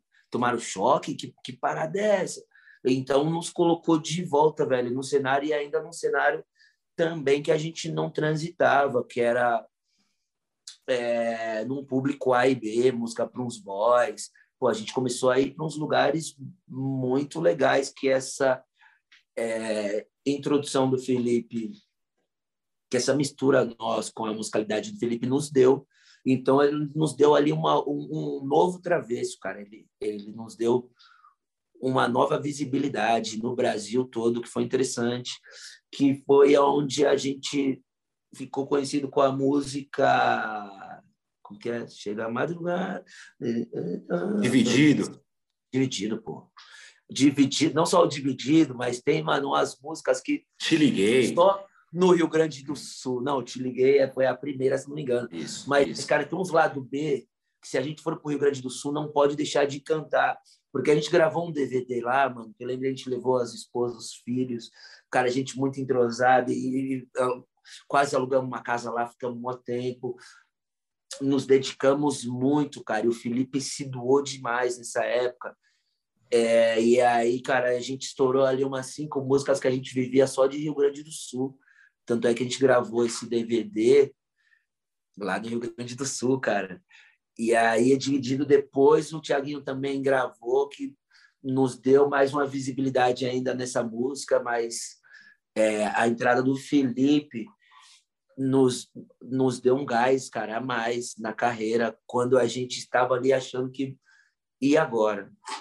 Lá no Sul, impulsionou a entrada do Felipe? Ou, ou os travessos já era tão grande quanto? Não, já era muito grande lá, mas a entrada dele lá nos deixou maior, porque a saída do Rodrigo nos deu uma, um descrédito no Brasil todo. Mas lá foi aonde a gente voltou a reconquistar, o, foi reconquistando o Brasil novamente. Mas a passagem do Felipe pela banda, cara, nos deixou num lugar de. É, como foi a palavra que eu usei? Às vezes eu esqueci. Nos deixou num, num lugar de contemporâneo, velho. Uma banda velha fazendo um som atual é, e conquistando um, um, um, público atual, um público novo, cara. Sem dúvida. Aí vem, aí se encerra a primeira licença do Rodriguinho e ele vem para 20 anos, né? Foi. E ali já era, o, já era o Rodrigo é, compositor consolidadíssimo, né? Já, já compositor, produtor. Como que, como que foi essa chegada já do Rodrigo, compositor, produtor, já, já muito, já maior do que ele já era nos Travessos? Como é que foi essa primeira, primeiro encerramento de licença do Rodrigo? Cara, o, o Felipe, não, o Felipe ele não gostava muito que o Rodrigo, ele era meio meio bravo que o Rodrigo ficava cantando as mesmas músicas que a gente. Falava, mano, o cara saiu da banda e não largou osso, fica cantando as mesmas músicas. E era difícil, mano, e eu era amigo do Rodrigo também. Era difícil falar pro Rodrigo, Rodrigo, para de cantar as músicas que nós todos juntos construímos uma história. Como você fala isso pro cara, mano?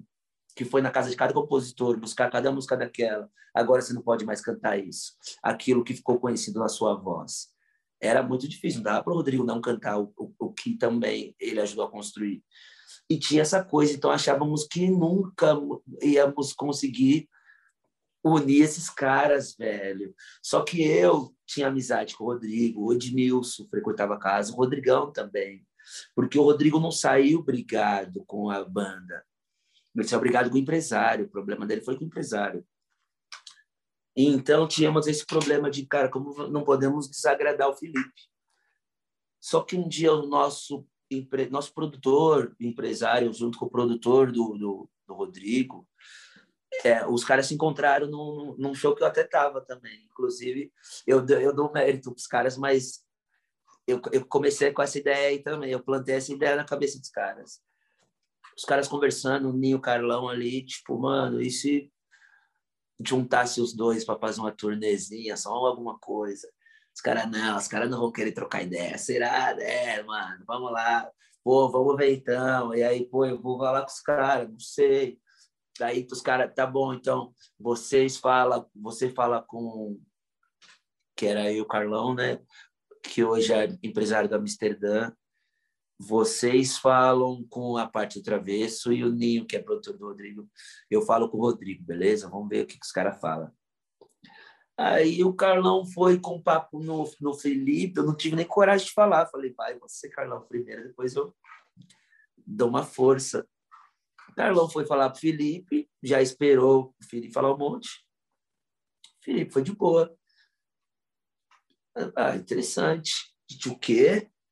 Cara, pô, se vocês fizessem uma parada junto com o Rodrigo e olhou o Felipe, ele falou, pô, interessante, é, seria bom para a banda? Pô, eu sou travesso, mano, se é bom para os travessos, eu topo. Aí quando falou isso, falou lá, os, os caras falaram que o Rodrigo também falou, ah, mano, se os caras quiserem, eu tenho uma história com os caras, de repente, vamos trocar ideia. Aí fizemos um churrasco na casa do Rodrigão. A gente estava nem quase se vendo. Rodrigo foi. Quando a gente se viu, começamos a lembrar as histórias de Toca do Coelho, Mike Travesso, e muito papo, e muito churrasco. E, mano, ali a gente já se namorando novamente. Caraca, que doido que vai ser. Imagina a gente junto. Ah! Chamamos o Felipe. Os caras trocaram ideia. Ele e o Rodrigo. Bom, que ficou para trás, ficou para trás, tal, beleza, tal, é isso mesmo. Começaram a sentar juntos, escrever música junto. Mano, ali a gente falou, caraca, agora ferrou. Aí começamos a desenhar tudo que ia ser, começaram uns ensaios. Aí veio a Sony, contrato com a Sony. Aí, cara, começou a crescer muito, crescer muito, já agenda de shows, já gravação de clipe, já aquela coisa toda. Então, cara, aquele é, um, é uma. Aí era para ser um. Era para ser pontual, uma turnê de um ano. Só que o Rodrigo se empolgou tanto, cara, que a, que a gente saiu para fazer o Brasil todo, saiu para fazer o Brasil todo, e aí, mano, a gente lembrava as histórias, subia nos palcos, passava pelos lugares, lembrava de cada coisa. E aí o Rodrigo, não, mano, eu não vou ficar um ano só, eu quero voltar para sempre, vou voltar para sempre. Não, Rodrigo. Fala que vai sair, porque aí os shows lotam. Ele, não, mano, vou falar que eu voltei para ficar. Aí chegava nos lugares, nos festivais, fizemos grandes festivais todos do Brasil. Chegava lá, encontrava todo mundo de todos os grupos, mano. E aí, Rodriguinho, eu voltei para ficar. Ai, o povo, é, e é o delírio. Gritava no palco, voltei para ficar. O povo, oh, é, não, o de felicidade, tá?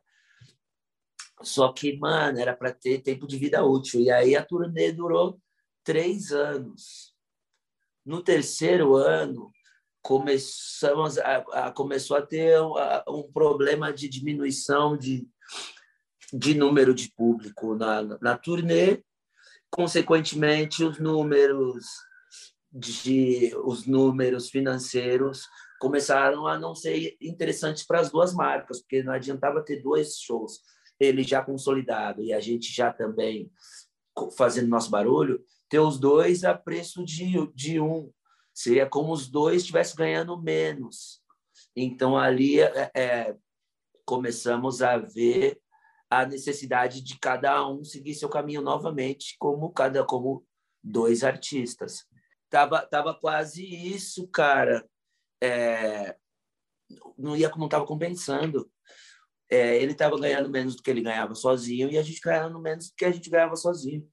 Então ali vemos a necessidade de cada um seguir seu caminho. E, novamente, o Rodrigo segue seu caminho e nós seguimos o nosso. Aí, o ano Até passado... A... Aí, o ano passado, o Felipe sai. E Sim. entra o primo. O primo. O primo aí do Rodrigo. Acontece, e, ele, e, e, e se encerra mais uma licença, Rodrigo mais uma licença Rodrigo, mais uma troca de vocalistas. Mais uma troca de vocalistas. Mais uma troca de vocalistas na nossa história, mano. Teve bandas aí que não aguentou uma, velho. A gente é a banda que aguentou três, quatro, sei lá quantas que eu posso chamar de troca real de vocalistas. Quando o Rodrigo saiu, a primeira vez, lá quando o Fabinho foi assumir, ele chegou na gente e falou: oh, rapaziada, é o seguinte, eu tenho um primo de Bauru, pretinho, parece até comigo. Vocês podem colocar no meu lugar. Eu lembro que todo mundo falou: ah, não, mano, quer sair, sai. A gente estava meio puto. É, quer sair, mano, sai, já era. Não, vou colocar primo nenhum. Beleza, passou, passou, passou esse tempo todo. Na saída do Felipe, agora na pandemia, o Felipe, cara, há tempos que ele vinha dando sinais de que ele queria colocar mais um pouco da influência musical dele no nosso som. E, infelizmente, cara, a nossa personalidade musical não permite tamanha ousadia, cara, que fuja muito. Porque senão parece que você tá mudando o seu gênero, cara, e a gente já ficou marcado pelo som que a gente faz. Então, ainda que a gente é uma banda que se permite ousar bastante, mas é, nesse caso, o, o, o Felipe ele tinha muitas ideias, cara, tem muitas ideias. É um cara genial, muito talentoso, mas ele já não via se vendo é, vendo a música do jeito que ele gostaria que fosse. Ele queria que tivesse um pouco mais do, do que ele gostaria de colocar aí, não estava dando. Então, a gente percebeu que ele tinha essa necessidade de fazer o som dele. Ele já vinha falando. Então, eu acredito que na pandemia, onde deu a baixada, não está tendo show, está cada um ali, ele, rapaziada, vou aproveitar esse momento aí, vou fazer, nosso, vou fazer meu som. A gente ainda Pô, mas, mano, abandonar a gente na pandemia agora, velho, como a gente vai achar um cara? Bateu aquela, aquela, aquele desespero, mas também não, porque a gente pensou, pô, já pensávamos em chamar o Rodrigo para fazer um trabalho de 25 anos. Não vamos chamar ele para voltar para o grupo, lógico, mas nesse momento seria interessante convidar ele para nos ajudar a achar uma solução. E aí, como eu sempre fui muito amigo pessoal do, do Rodrigo, os caras, chorão, dá um papo no loiro, ver o que, que ele ver o que, que ele acha. Aí falei com o Rodrigo, pô, Rodrigo, o Felipe tá saindo tal. Já marcou uma reunião na casa dele, a gente já começou a trocar ideia, falou, tem essa opção aqui, essa opção aqui. Beleza, mano, sou travesso, vamos embora, vamos fazer um disco, vamos correr, e vamos correr contra o tempo, e tô, tô na pegada. Vocês lembram daquele primo que eu tinha falado? Então, mano, ainda tem esse primo. Vamos chamar ele, vamos chamar um outro cara aqui. Aí tínhamos duas opções. Só que a gente pensou, cara, se for o primo do Rodrigo, o Rodrigo vai estar mais no trampo, porque ele vai ter a preocupação de não deixar o legado dele, colocar alguém da família zoado. E se a gente coloca um cara que não tem tanto comprometimento com a banda e vem, canta aqui uma música, aparece num programa de TV massa, e aí acha que não é isso, larga a gente de novo talvez um parente do Rodrigo não vai, não vai, vai nos dar um pouco mais de segurança. Mas e o medo? Mas parente do Rodrigo não for tudo isso, mano, mas ah, vamos correr o risco. O Rodrigo não ia, não ia nos colocar em risco, cara. Até porque ele se comprometeu a estar tá no trampo de novo para ajudar o trabalho. E aí foi onde nasceu a ideia, vamos trazer o An lá de Bauru. Convidou o An, o An veio. O cara um pouco mais novo do que a gente, 30 anos mais um cara do interior, não tinha aqueles vícios da noite de São Paulo, da noite das grandes metrópoles. Cara simplão, família, é um cara que ele tem ali contato direto com o Rodrigo, com o Daniel, Amsterdã. Então, ali já nos deu uma segurança. Aí, quando ele veio e cantou, cara, que a gente viu, caraca, o moleque canta mesmo, mano. Já ficamos aliviados, cara. E o cara chegou, absorvendo o trabalho, não tivemos problema nenhum por onde a gente passou, porém ele veio em pandemia, né? Não dava para colocar ele na estrada para ver como é que era o ano na estrada, mas quando ele veio, é, o Rodrigo com essa, o Rodrigo é um cara muito família, cara, já muito feliz com isso, já feliz de estar trabalhando com os Travessos de novo. E, e, e, geralmente quando a gente se une ao Rodrigo, é, existe algo na nossa história que nos abre portas, velho. Existe um saudosismo daquelas pessoas. Tanto é que a turnê de 20 anos tiveram muitos fãs que era criança quando a gente estourou, que vieram a, a poder ir no show só nos 20 anos. Então, cara, toda vez que a gente se junta, existe uma magia, começa a acontecer uma, um montão de coisa. E quando a gente se juntou com o An, já veio o convite lá para falar dessa história lá na Fátima Bernardes, tal, numa uma, um programa de grande expressão. É, já veio também, a gente já sentou para desenhar a turnê de 25 anos, como a gente vai fazer. O Rodrigo, não, nessa eu estou de volta, vamos viajar ao Brasil, vamos. A ideia era, vamos criar uma label, um show assim como é o Tardezinha, o Thiago tem um show diferente do show dele, a gente pensou, mano, ele falou, tenho minha carreira, vocês têm a de vocês. Vamos criar uma label para que a gente cante para o resto da vida junto. Qual foi o nosso maior sucesso? Sorria. Então, agora nós vamos ter o show Sorria. E vamos oferecer o show Sorria, que é um encontro do Rodriguinho com os Travessos, cantando é, tudo que a gente quiser, cara, do, ao longo da nossa carreira. E vamos fazer essa, dessa marca sempre um encontro nosso. Só que calhou de ser nos 25. Então, resolvemos gravar um DVD. A gente ainda chama esse formato de DVD, né? É, resolvemos gravar um DVD que chama-se Os Travessos 25 anos Sorria. Mas o Sorria é uma marca que a gente pensa em usar igual como é legado, que é uma união do Rodrigo com o irmão e o, e o filho. O Sorria vai ser um show que a gente pensa em ter toda vez que a gente quiser se encontrar para cantar juntos. Mas em comemoração aos 25 anos também a gente transformou isso numa turnê. A princípio, os Travessos 25 anos Sorria, que estreia era para estrear agora em novembro em São Paulo, depois dezembro no Sul. Cancelamos por conta dessa flexibilização do lance da pandemia, de não saber o que pode, o que não pode ainda, para que público. E é um show que a gente quer o grande público, porque a gente quer contar a história de forma da, da melhor forma possível. Mas está marcado para estrear esse show é, em Angola, dia de, de 12 a 14 de fevereiro, se eu não me engano. Mas agora essa turnê se inicia na África, lá com os irmãozinhos, que é para voltar já bem abençoado e, e bem feliz, cara. E quem participa desse, desses 25 anos?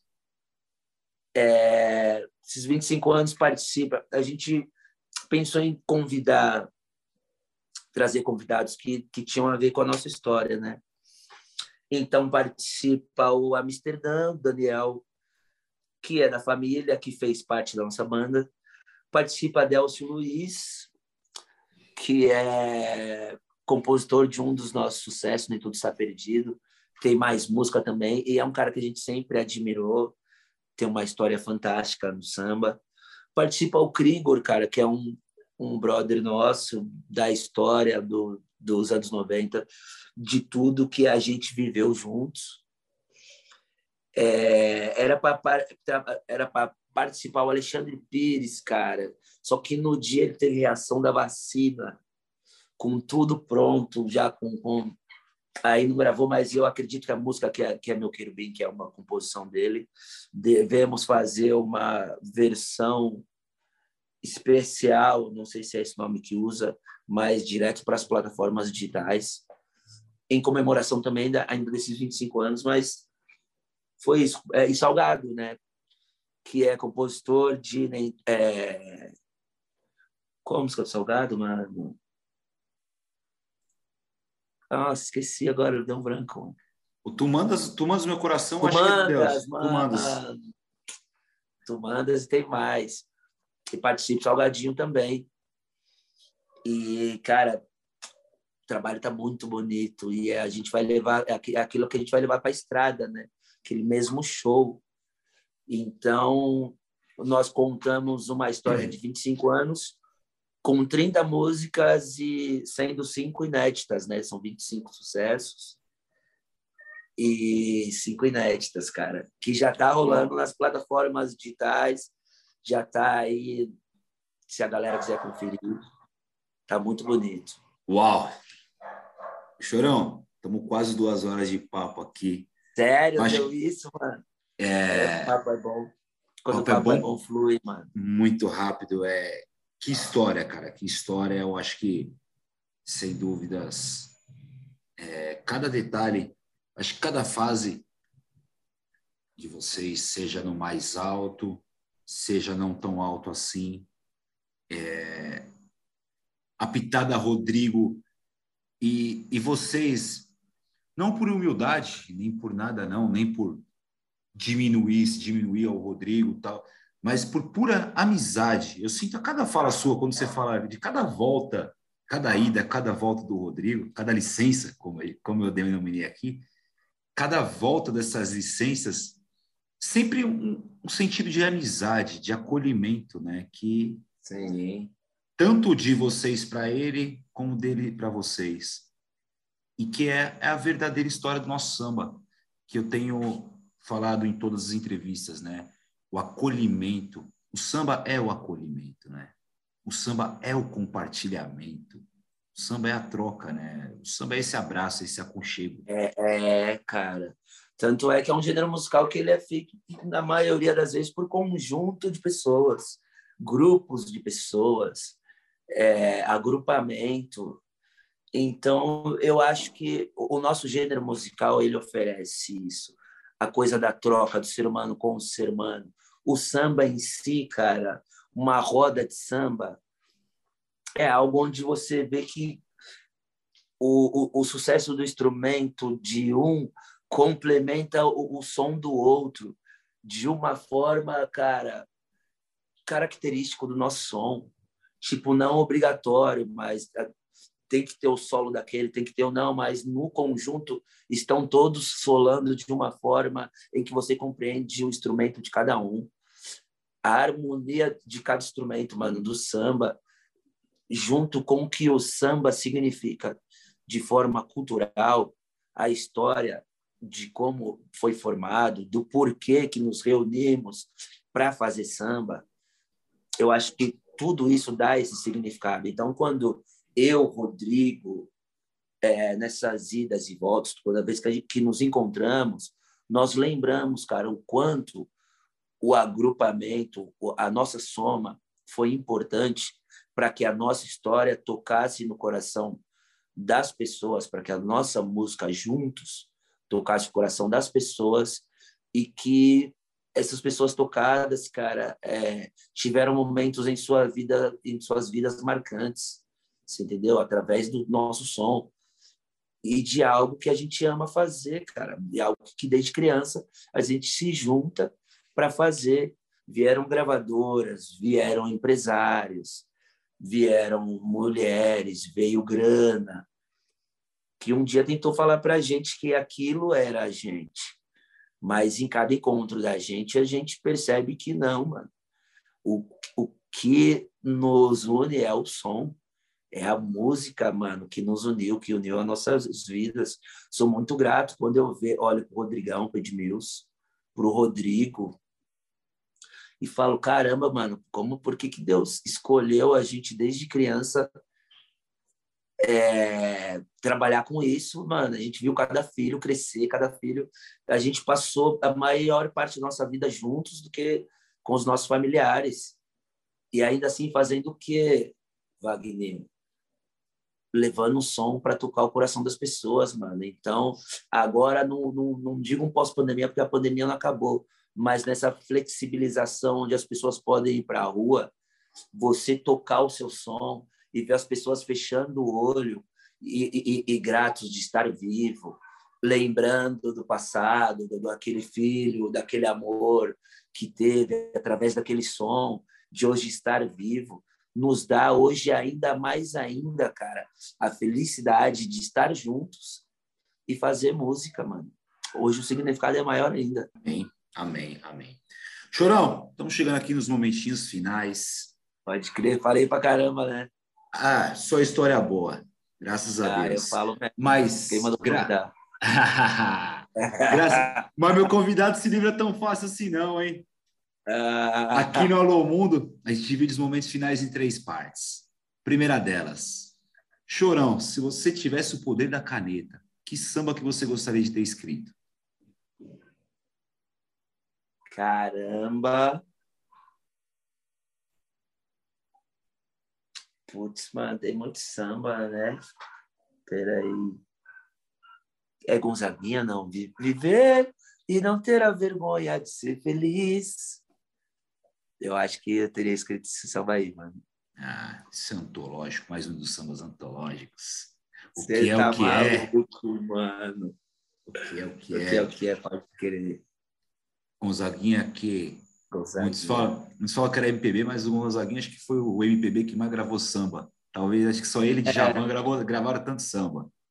Sim, mano. Tanto é que o samba só canta eles também, mano. É, graças a Deus. Gonzaguinha a nossa história. Segundo momento.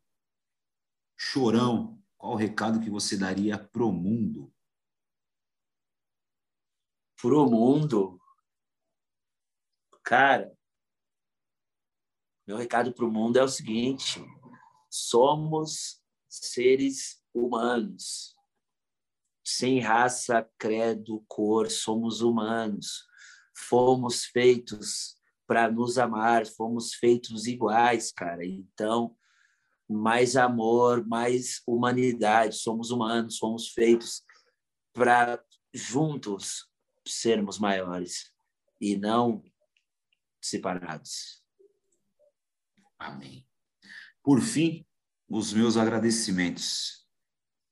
Lá nos bastidores eu te falei que eu, eu tenho essa honra de poder hoje falar para os meus heróis que não eram, que não é, não são, não é o Batman, não é o Capitão América, não é o, Homem-Aranha, mas que meus heróis são os Travessos, Exaltação, Arte Popular, Catinguelê, Negritude Júnior, Delcio Luiz, Soeto, e para alguns deles eu consegui falar aqui no Alô Mundo e hoje estou falando para você que você sim é um dos meus heróis.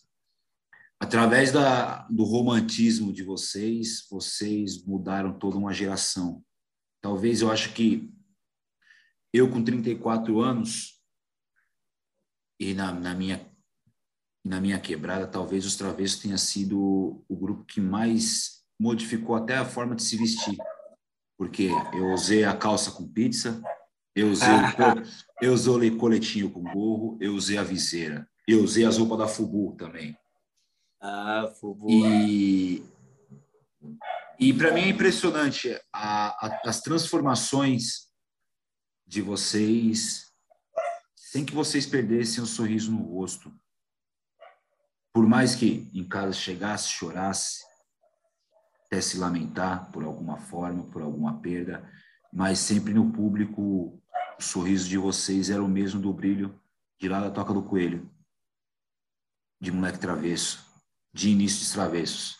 E hoje esse, essas reviravoltas fazem com que os travessos tenha um tijolinho nessa construção desse grande prédio centenário que é o nosso samba que lá atrás com Tia Ciata, seu Ismael Silva, é, seu Bide, Paulo da Portela, começaram a construir, alicerçar esse terreno, para que depois viesse Carlos Cachaça, Nelson Sargento, Candeia, Geraldo Filme, é, Toniquinho Batuqueiro, Zeca da Casa Verde, Riachão, chegar a galera do Cacique de Ramos, chegar a galera noventista.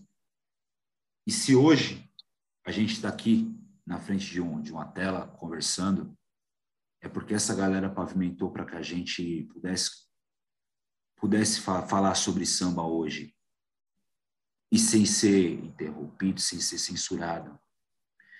E ver você conhecer o seu lugar, seu local mesmo, de fato, dentro dessa história, me enriquece como sambista. Porque você, por mais que o seu a sua boy band foi massacrada e dita como não samba, vocês fazem muito samba, vocês são muito partido alto. Vocês são a verdadeira raiz do samba, vocês são a verdadeira raiz do que é ser sambista. E hoje eu estou falando para o Chorão, mas estendo isso para o Edmilson, estendo isso para o Rodrigão, estendo isso para o Rodrigo, estendo isso para o Luan, até para o Felipe, que já saiu. Sim. E para o Fabinho, que Deus o tenha mas que vocês são sambistas de fato, vocês sempre levantaram, sempre teve um pandeiro, sempre teve um surdo para evidenciar o samba. Então, muito obrigado por você ter aceito nosso convite, muito obrigado por essa conversa franca.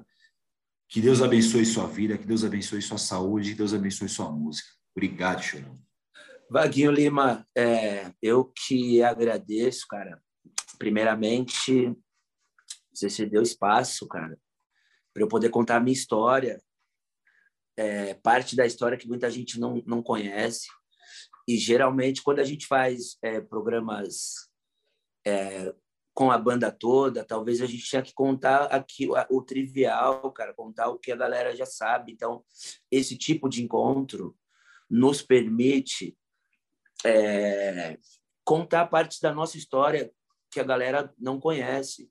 E talvez pela, pelo que abrange o seu programa, que é um programa que fala com propriedade sobre a nossa história, toca desde o cara conservador de samba até o, a molecada que está ouvindo samba hoje, para mim é interessante, porque eu consigo contar qual que é a minha contribuição para o nosso gênero musical, talvez para um sambista conservador que nunca deve, talvez poderia ter parado para ouvir, se não através da credibilidade que o seu programa dá por transitar nessas faixas etárias que tem o nosso gênero musical, cara.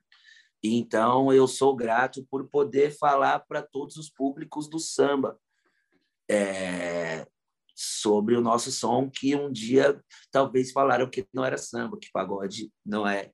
Enfim, um programa como o seu me convidar e ouvir a minha história me dá uma me dá uma credibilidade ainda maior de pô eu sou uma parte desse gênero musical aí cara então, Sim. mano, muito obrigado de verdade.